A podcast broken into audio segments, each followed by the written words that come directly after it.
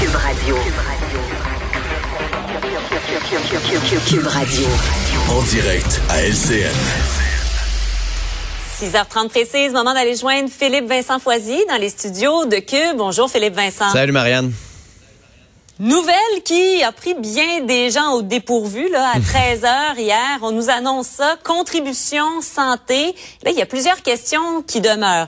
Euh, ben, est-ce que c'est légal déjà? Combien on va charger? De quelle façon tout ça va être modulé? C'est loin d'être simple. Là. Ah non, clairement hier, ce qu'on a eu, c'est le début d'une idée que le gouvernement, que le premier ministre envoyait à la machine, envoyait le message aussi aux gens non vaccinés qu'il allait y avoir une pénalité pour les non vaccinés. C'était aussi et surtout, on va se le dire, un message pour les gens vaccinés qui en ont ras-le-bol de toutes les mesures. Mm. Une façon de dire, regardez, on va serrer la vis de ce côté-là euh, aussi.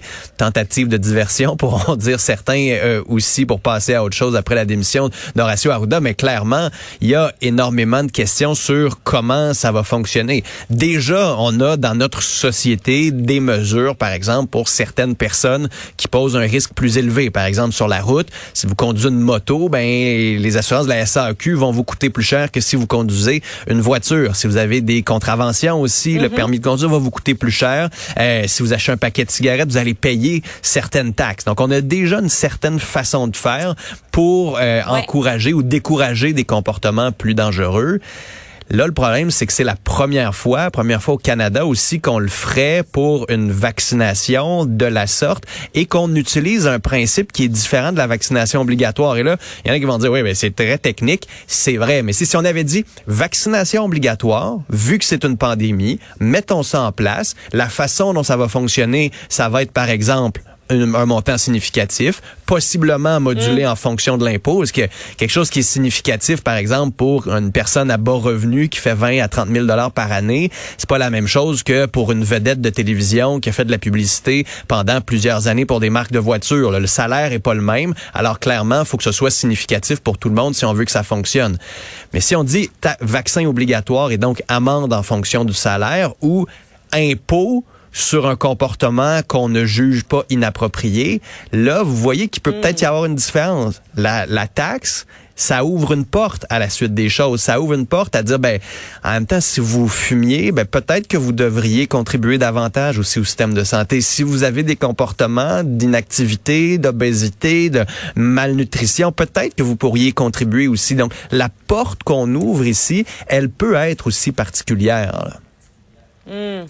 Parlons de la réaction du fédéral qui viendra. Déjà, bon, on a eu un, premier avant-goût avec euh, le député Joël Lightbond, euh, mais euh, il y a eu un point de presse donc avec le premier ministre Justin Trudeau. Comment va réagir le fédéral? Comment va réagir également le reste du Canada? Ben, c'est une bonne question. Là. Il y a beaucoup de provinces qui avaient déjà dit non, nous on veut pas aller de l'avant avec une vaccination obligatoire. Dans le fond, c'est un peu ce que le Québec fait ici. à quel point, par contre, le fait de l'avoir maquillé sous un impôt par rapport à la santé, ça pourrait déplaire. Hier, Joël Lightband rappelait certains principes de la loi euh, sur la santé du Canada qui fait en sorte que le gouvernement fédéral envoie de l'argent aux provinces si les provinces respectent certains euh, facteurs, notamment l'universalité, notamment le fait qu'il n'y a pas des gens qui ont à payer davantage pour le système que d'autres, pour payer davantage pour leurs soins que d'autres. Donc, c'est pour ça aussi que le fait de l'avoir déguisé sous un impôt ou une taxe, ça pourrait peut-être un peu compliquer son application et sa mise en œuvre.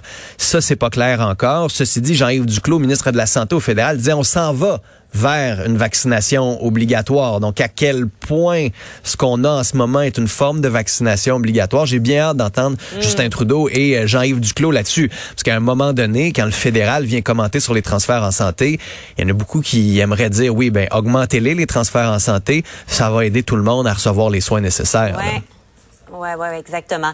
Maintenant, l'indépendance entre la santé publique et le gouvernement. Bon, là, on a un nouveau directeur, donc là, euh, ça remet tout ça à l'avant-plan. Remarque bien que euh, on en a quand même beaucoup parlé dans les dernières semaines. Est-ce que euh, c'est possible que ce soit vraiment étanche? Est-ce que ça doit être vraiment étanche à quelque part entre entre ces deux autorités-là? Pas nécessairement. À un moment donné, on fait partie de la machine. On a certains pouvoirs quand on est directeur national de la santé publique. Le, le problème, c'est pas nécessairement dans l'indépendance absolue à l'intérieur de la machine. Faut pas parler à personne dans la cellule de crise. Non, non, non. Il faut pas vraiment pas qu'on ait les contacts avec le politique.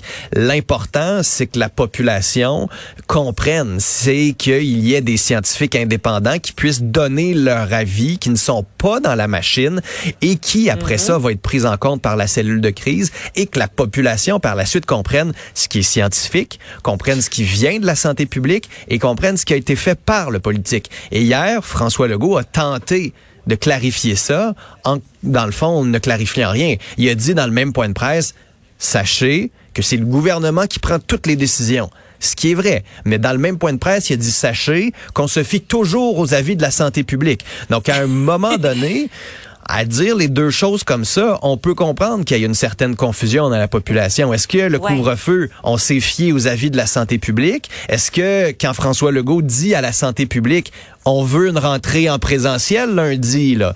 On veut lever le mm. couvre-feu rapidement aussi, là. Est-ce que c'est le politique qui dicte à la santé publique des avis qu'elle attend afin de prendre des décisions politiques? C'est là où le chemin de prendre des décisions devient complexe, devient controversé. On peut perdre la cohérence, on peut perdre de l'adhésion aussi. Si on nous avait dit, regardez, la santé publique va se pencher là-dessus, la santé publique juge que le couvre-feu n'est plus nécessaire, et là, le gouvernement peut dire, oui, mais nous, on veut le garder pour x, y raison, ou la santé publique nous dit qu'on n'a plus besoin, enlevons-le. C'est ça qu'il faut. Après ça, le fait qu'il soit sous-ministre ou pas, c'est peut-être pas ça l'essentiel en ce moment, surtout dans la cinquième vague. Ça serait beaucoup trop compliqué à changer. Changeons quelque chose de mm. simple, changeons la communication, soyons plus clairs et plus pédagogiques, surtout si on veut que les gens continuent d'adhérer aux mesures.